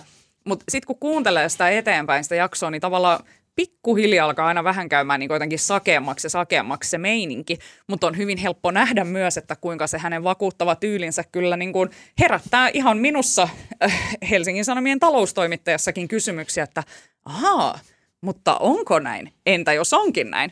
Ja sen jälkeen menee tietysti googlettamaan, että mikä tämä Robert Malone on, ja sitten huomaa, että äh, muussa tiedeyhteisössä niin kuin sadat tutkijat sanoo, että Herran Jumala ei tällaista pitäisi päästä eetteriin. Ja ensin he, nämä ää, äh, tieteentekijät siis ää, äh, vaativat Spotifylta, että hei, tämä on niin kuin vaarallista tietoa, tämä pitäisi poistaa. No, ei mitään reaktio, mutta antakaa sitten, kun nuori nipa, nimittäin Youngin Niili, ö, otti tämän – äh, asiakseen äh, Neil Young, äh, tota, tota, yksi maailman kuuluisimmista, suosituimmista rokkareista, kun sanoi, että Spotifyn pitää valita, että kumpaa, kumpaa he pitävät listoillaan, häntä vai Joe Rogania, niin tota, Neil Young joutui lähtemään Spotifysta. Tommi, onko sulla joku tota, erityissuhde nuoren nipaan? Mulla on erittäin lämmin suhde nuoreen Nipaan. Nipaan tota, Neil Young on, on tota, mun aivan, aivan niin kuin tärkeimpiä mulle, tärkeimpiä muusikoita, mitä on. Ja, ja tota, Joko sä oot luopunut Spotify-tilauksesta? Öö, mä en ole vielä luopunut Spotifysta, pakko myöntää, mutta, mutta, tota, mutta jos ette ole vielä kuunnellut Neil Youngin ää, levyä After the Gold Rush vuodelta 1970, niin kuunnelkaa nyt hyvät ihmiset tänään se viimeistään, mistä kanavalta se nyt pystyykin sitten enää kuuntelemaan. Itse tähän tota, keissiin, niin tämähän on siis, mun on hirveän vaikea ottaa jotenkin alkaa niin kuin liputtaa ja liehuttaa, liehuttaa lippuja niin kuin suuntaan tai toiseen tämän tyyppisessä, koska tämä on niin – monimutkainen, ylipolitisoitunut öö, ja sitten tällaisen niin kuin valtaviin markkinoihin kiteytynyt, kiteytynyt keissi, jossa ei ole varmaan kauhean helppoja vastauksia.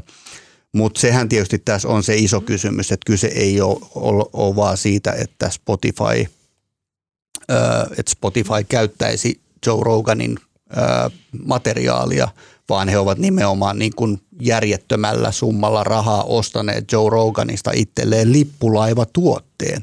Ja tämähän on se iso kysymys.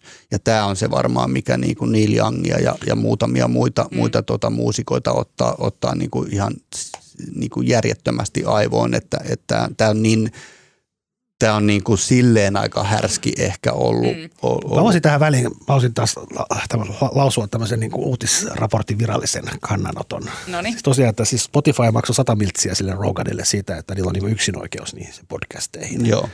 Ja yksi mainos sen podcastissa maksaa varmaan kanssa Kyllä. miltsin Ja mä voisin muistuttaa, hyvät kuulijat, että uutisrapsahan on myös Spotifyssa. Niinpä. Ja mä voin sanoa, julistetaanko nyt, voin sanoa, että me ei oteta sata miltsiä vastaan, koska me halutaan säilyttää meidän kaikki kanavat, muun muassa se supla. Joo, juuri Eikö näin? näin? Joo. joo, ei missään tapauksessa. joo, joo. Ei turha, edes miltsiä. Joo, ihan turha yrittää painostaa meitä joo, ulos täältä. Joo, joo, joo, me ei lähde. Me halutaan pitää suplaa. Joo.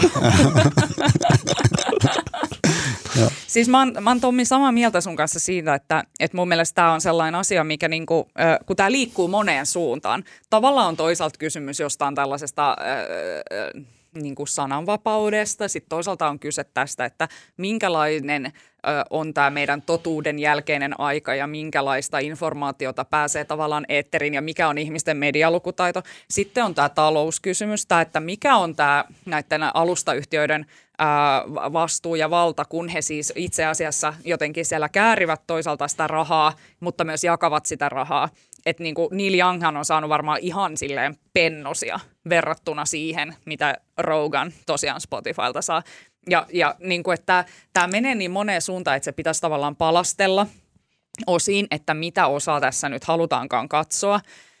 Öö, Mutta ehkä se, että, että se, sit siellä on just, että ne kärjet tuntuu, että ne, näiden pointtien kärjet ylipolitisoituu. Ja just tämä niinku, vaikka, että tietty, tietyt ihmiset vaatii nyt, että nyt täytyy Spotifyta boikotoida kokonaan tai Joe Roganin ohjelma poistaa. Käsittääkseni Neil Young ei kuitenkaan vaatinut tavallaan tällaista, että hän on silleen, että no pitäkää sitten se Rogan, mutta mä vaan lähden menee, että kyllä te saatte sitä kuunnella. Sitten mun mielestä vaan kuulostaa vähän – tai mun mielestä se on vaan niin kuin, se on just vaikea se teema siitä, että et nythän Spotify sitten teki tällaisia myönnytyksiä, että he esimerkiksi laittaa sisältövaroituksia sellaisten podcast-jaksojen ää, niin kuin oheen, jotka, joissa vaikka saatetaan kertoa jotain väärää tietoa koronaviruksesta. Ja toisaalta mä oon silleen, että hmm, okei, ja siis mahtavaa, ihmisethän saa itse niin kuunnella ja tehdä omia päätöksiään, ää, mutta sitten mun mielestä sekin on vähän ongelmallista, että no kuka siellä sitten päättää, että mikä on misinformaatio ja disinformaatio ja mikä ei. Onko se joku Spotify joku, joku tyyppi? tyyppi vaan, joka on silleen, no mun mielestä tämä kuulosti vähän erikoiselta, niin pistetään tuohon tommonen, että tässä Eikö voi olla... Varmaan sama kuin Facebookillakin, että niitä tulee jotain tämmöisiä faktan tarkistajia sinne. Niin. Mutta mä, mä, mä, mä, jotenkin mä voin vaan kuvitella, mikä fiilis, onko se on Daniel Ek, tämä ruotsalainen perustaja, toinkin toimitusjohtaja Spotifyssa, niin mikähän niin fiilis sillä on ollut, kun me ollaan just tehty tämmöinen niin yhtiön historian suurin sadan miljoonaa investointia, ja tämmöinen strateginen linjaus, että niin kuin me halutaan olla niin kuin nimenomaan alusta ja podit on tämä tulevaisuuden homma ja lähdetään niin kuin ihan uuteen skabaan. Sitten joku tämmöinen saatana vanha hippi rupeaa kiukuttelemaan, että me, vetää biisinsä pois sieltä. Ja mi- Eikkiä, se on, että voi vittu. Ja, ja mietti... Eikö se vaan Niin, ja miettikää millainen diskuteeraaminen tällä hetkellä Spotifyssa on. Me, ruotsalaiset yhtiöthän on tunnettu siitä, että kun niin kuin, tiedättekö te, hiirimattojen väri ollaan muuttamassa keltaisesta punaiseksi, niin koko yhtiön väki, 17 000 työntekijää, kannetaan johonkin messukeskukseen diskuteeraamaan, että käykö, kuinka monelle prosentille käy nyt punainen väri ja kuinka monelle keltainen ja sitten sitten kun ollaan päästy konsensukseen, niin sitten tehdään jonkinlainen ratkaisu. No nyt on vielä niin kuin tällainen soppa tässä, niin tämähän on, ai vitsi, että olisi ihanaa päästä sinne kuuntelemaan kuin Anders Eek vai mikä se on, oliko se Anders Eek? Daniel, Daniel, Daniel Eek ja, ja tuota hänen alaisensa diskuteeraavat. Siellä kahvia ja pullaa menee, for menee. sure. Joo, joo, en mä tiedä, onko meiltä nyt mitään sen niin kuin kummallisempaa sanottavaa. Ehkä itse vaan jotenkin lopputuloksena mietin silleen, että no kyllähän niin kuin sananvapauden kannalla itse olen ja silleen, että mä yritin kuunnella vähän sitä Joe Rogania sille vähän enemmän. Ja mä selasin sitä, mä olin silleen, että täällä on pelkkiä ukkoja haastateltu. Sitten mä ajattelin, että no tossa tulee joku nainen vastaan, että joku koomikko ja näin. Sitten mä rupesin kuuntelemaan ja silleen ekan kymmenen minuutin aikana käy selville, että se on joku sellainen megatransvastainen, silleen todella toksinen joku tyyppi. Ja mä olin silleen, uu, onko täällä ketään, joka ei olisi niin jotenkin kontroversiaalinen. No, sitten siellä oli tämä Neil Grass Tyson, tiedättekö tämä, tämä tota, tällainen avaruustieteilijä äärimmäisen mukava heppu, jotenkin sellainen lepposa. Ja sitten mä olin silleen, että okei, tämähän on ihan jees, että, että, niinku, että sielläkin kaikenlaista, siis no, mä, kuuntelijan on vastuu. Ja mä oon taas toisaalta sellainen, että mä todella siis haluaisin uskoa siihen ihmisten omaan vastuuseen, mutta samaan aikaan mä oon niin kuin silleen, että ei ihmisille pitäisi minkäänlaista niin kuin tällaista vastuuta jotenkin suoda, että mä jotenkin pelkään ihmisten medialukutaidon puolesta. Mutta tota, mm, kun Tuolla nyt sitten on tällaiset mahtavat hiihtokelit tällä hetkellä täällä Suomessa, täällä alkuviikosta riehuneen myrskyn ansiosta. Ja kun käytte tuolla vähän hiihtoladulla hiihtelemässä ja tota siellä sitten hiihtomajalla tauolla, niin otatte vähän minttukaakauta ja vilkasette sitä vieressä värjöttelevää äh, toista punaposkista hiihtäjää, niin tota, mistäs Mistä te haluaisitte hänen kanssa keskustella? Jos mä aloitan, kun Joo. Tota, mä, mä, oon, niin kuin, mä, oon, mä oon innostunut jostain syystä, ei sinänsä mitään loogista perustetta, niin musta, mä oon innostunut jenkkifudiksesta tai katsomaan NFLää. Tota, no kun me ollaan, me, meillä on se Viaplay, siis brittifudiksen takia, niin, niin siellä, siellä on myös nämä NFL-matsit ja musta se on kauhean kiehtova laji ja kun mä väitän edelleenkään oppineen, niin, niin täysin ymmärtämään sääntöjä ja kuka niistä tyypeistä on kuki, kuki mikä pelipaikka on kuki, mutta siis niitä pelejä on kauhean hauska katsoa, mutta sehän on niin ihan sietämättömän tylsää, kun ne matsit kestää, ne Aanissa on, on, on niin siis Jenkki tv lähetyksiä, siellä on niin pitkät ne mainoskatkot, ja sitten se peli on muutenkin niin, niin katkonaista, että siellä tulee niin aina yksi peli kestää ehkä kuusi sekkaa ja sitten taas odotellaan ja sitten tulee seuraava peli. Mutta nyt tota, mä, mä sain tämmöisen niin kuin yksinkertaisuudessaan niin kuin nerokkaan idean, että onneksi me ollaan Euroopassa ja Amerikkaan siellä kaukana ja tässä on aikaero. Nyt tuli taas sunnuntaina ja maanantaina tuli nämä NFL välierät ja tuli molemmat sille aika myöhään illalla. Mä rupesin toista katsomaan, mutta sitten mä en jaksanut ja sitten mä lähdin nukkumaan ja sitten katsoin niin seuraavana päivänä. Ja sehän on niin kuin aivan ideaali tilanne katsoa varsinkin pädistä niin kuin vanhaa tai niin kuin nauhalta sitä ottelua. Siinä on se 15 sekunnin niin kuin refreshausnappi. Aina kun se yksi peli on niin kuin ohi – painaa kerran sitä, se on 15 sekkaa yleensä se niiden tota, yritysten väli, niin lähtee ne katkot vekkaan. Ja se matsi pystyy seuraamaan silleen niin kuin vähän yli puolesta tunnissa.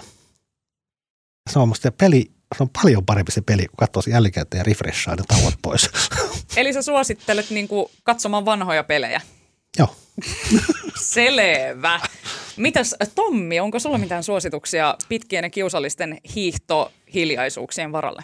No joo, siis kun Marko, Marko, tuota, Marko loi tuommoinen vähän moukkamainen siis suositus amerikkalaisesta jalkapallosta, niin mä, mä suosittelen sitten tietenkin kulttuuria. Yes. Kulttuuria ja tota, mä, mä suosittelisin, että ensin kuuntelee sen, ensin menee kotiin ja kuuntelee sen tuota, Niilo Nuoren After the Gold Rush-levyn joko LPltä tai CDltä – ja jättää ne nykyajan digitaaliset kotkotukset kokonaan pois, unohtaa ne ihan täysin ja, ja tota, antaa ruotsalaisten tehdä bisneksiä ilman sun rahallista tarjoavaa apua siihen. Ja, ja tota, sen jälkeen lukee, lukee siis ihan mieletön lukukokemus mulla on ollut, kun on, on nyt viime aikoina lukenut, saanut loppuun kirja, jota mä ajattelin, että mä en tule ikinä saamaan loppu. Vaikka se ei ole edes paksu kirja, se on varmaan semmoinen – alle 300 sivunen kirja, mutta,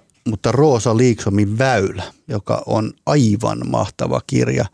Se on siis äh, tavallaan sietämätön kirja, koska se on kirjoitettu 1940-luvun Tornionjoki-laaksolaisella paksulla murteella. Ja siis Roosa Liiksom on kirjoittanut sen ihan koko kirjan sellaisella niin paksulla vanhalla murteella, että sitä nipin napin pystyy – 2020-luvun helsinkiläinen lukemaan. Ja mä ajattelin, että kun mä olin lukenut kolme riviä sitä, niin mä ajattelin, että ei helvetti, että mä lopetan tähän ja heitän tämän, heitän tämän niin kuin mäkeen tämän kirjan. Mutta Liiksom on niin taitava kirjoittaja, että mä oon lukenut sen kirjan. Se kertoo Lapin sodan ajasta siitä, kun, kun tuota, suomalaiset lähtee evakkoon jalkaisin Ruotsin puolelle Lapin sotaa pakoon. Ja, ja siinä on tämmöinen niin kuin nuori, nuori tyttö päähenkilönä, joka, joka sitten ottaa perheen karjan mukaan ja lähtee, lähtee kävelemään sitä niin kuin evakko jonoa yhtenä siinä niin kuin pitkänä evakkoletkana. Ja se on kyllä niin hieno kirja, että ette toista löydä. Ja, mutta ainut siinä on vaan se tappavan niin kuin taistelu, että sä pystyt sitä Torniojokilaakson 40-luvun kieltä jotenkin ymmärtämään. Mutta se on ihana kirja. Hyvä ja, suositus, joo. Ja Roosa Liksom on siis ihana kirjailija. Joo, siis eikö hytti numero kuusi on kuitenkin se on, hänen kirjansa? Niin kyllä, siinä on muuten toinen suositus. Se on mun kolmas suositus. Sitä mäkin voin suositella. Mutta siis, okei, okay, mä en vaan tiedä, voinko mä ryhtyä tähän väylään, koska mä luulin siis täällä lomalla ollessani, niin kuin luin siellä pari kirjaa. Ö, ensin luin tämän Olli Jalosen Taivaan pallokirjan, joka on siis Finlandia voittaja tuosta parin vuoden takaa. Ja minä siis kyllä lähes tuuperruin sen alle koska siinäkin se kieli oli, sieltä välimerkkejä puuttuu ja lauserakenteet on vähän sellaisia tällaisia ja välillä ei kauheasti tapahdu mitään ja mä vaan niin luen sitä kirjaa, mä silleen, missä helvetin vaiheessa tämä kirja alkaa ja sitten mä pääsen sinne loppuun ja mä oon silleen, että no olihan siinä sellainen matka ja mä olin aluksi vähän silleen, että öh, tää oli taas tällaista Tämä oli tällaista miesten kirjallisuutta ja se on vielä Finlandiankin saanut, että olisi pitänyt arvata, mutta sitten tälle jälkikäteen, niin siinä on jotakin sellaista siinä tarinassa, mikä on selvästi jonkun pienen, niin kuin, tiettekö, juuren minuun istuttanut. Mutta sen sijaan toinen kirja, jonka luin, joka sopii paljon paremmin tällaisen hätäisen milleniaalin keskittymiskyvyllä, niin toi Hyppösen Mikon Internet. Tämä on tämä F-Securen jäbä, yksi maailman tunnetuimpia tällaisia tietoturva-asiantuntijoita. Ja, niin kuin, Hyppönen hän on niin kuin siitä jotenkin mainio tyyppi, että sen lisäksi, että hän on tällainen ö, meganörtti, niin hänellä on todella loistava ihmisrajapinta. Eli hän on niin kuin todella ö, osaa jotenkin silleen luovia sosiaalisesti. Hänellä on selvästi aivan niin kuin massiiviset verkostot. Sitä kirjaa kun lukee, niin tosiaan niin kuin ihmettelee sitä hänen kykyään verkostoitua ja ö, jotenkin sille, ja sitä hänen jaksamistaan siinä myös, että siellä on osia vaikka jostain hänen päiväkirjastaan, että millaisia hänen päivänsä on ollut ja ketä kaikki hän tapaa, niin mä oon silleen, että vitsi mäkin pidän itse hän ekstroverttina, mutta mä varmaan oikeasti silleen, hmm, saattaisin olla jo vähän toisissa tunnelmissa jonkun sellaisen työpäivän jälkeen. Ö, mutta se hänen kirjansa on mun mielestä aika viihdyttävä ja ne on kirjoitettu niin kuin pieninä palasina. Ne sen huomenna on sellaisia anekdoottimaisia kertomuksia jotenkin internetin ja tietoturvan ja kyberhyökkäysten historiasta, niin äh, sitä suosittelen, jos ei pysty tällaisiin väylän, väylän kaltaisiin äh, seikkailuihin, niin suosittelen tällaista leppoisampaa kyberseikkailua. Olipa yllättävä suositus. Oli, oli, oli, mutta hyvä. Joo. Hei, äh, kiitos kaikille täältä erää. Kiitos paljon Marko Junkkari. Kiitos. Kiitos erittäin paljon Tommi Nieminen. Kiitos, kiitos. Äh, äänen ja kuvan ja kaiken muun ihanan meille tekee tänään Janne Elkki. Laittakaa meille palautetta, at uutisraportti tai vaikka Tuomakselle. Voi mullekin yrittää pistää katellaan, jos jaksan niitä katella. No ei tietenkin, kaikki palaute on aivan ihanaa. Ei muuta kuin oikein äh, ihanaa viikonloppua kaikille ja kuulemisiin.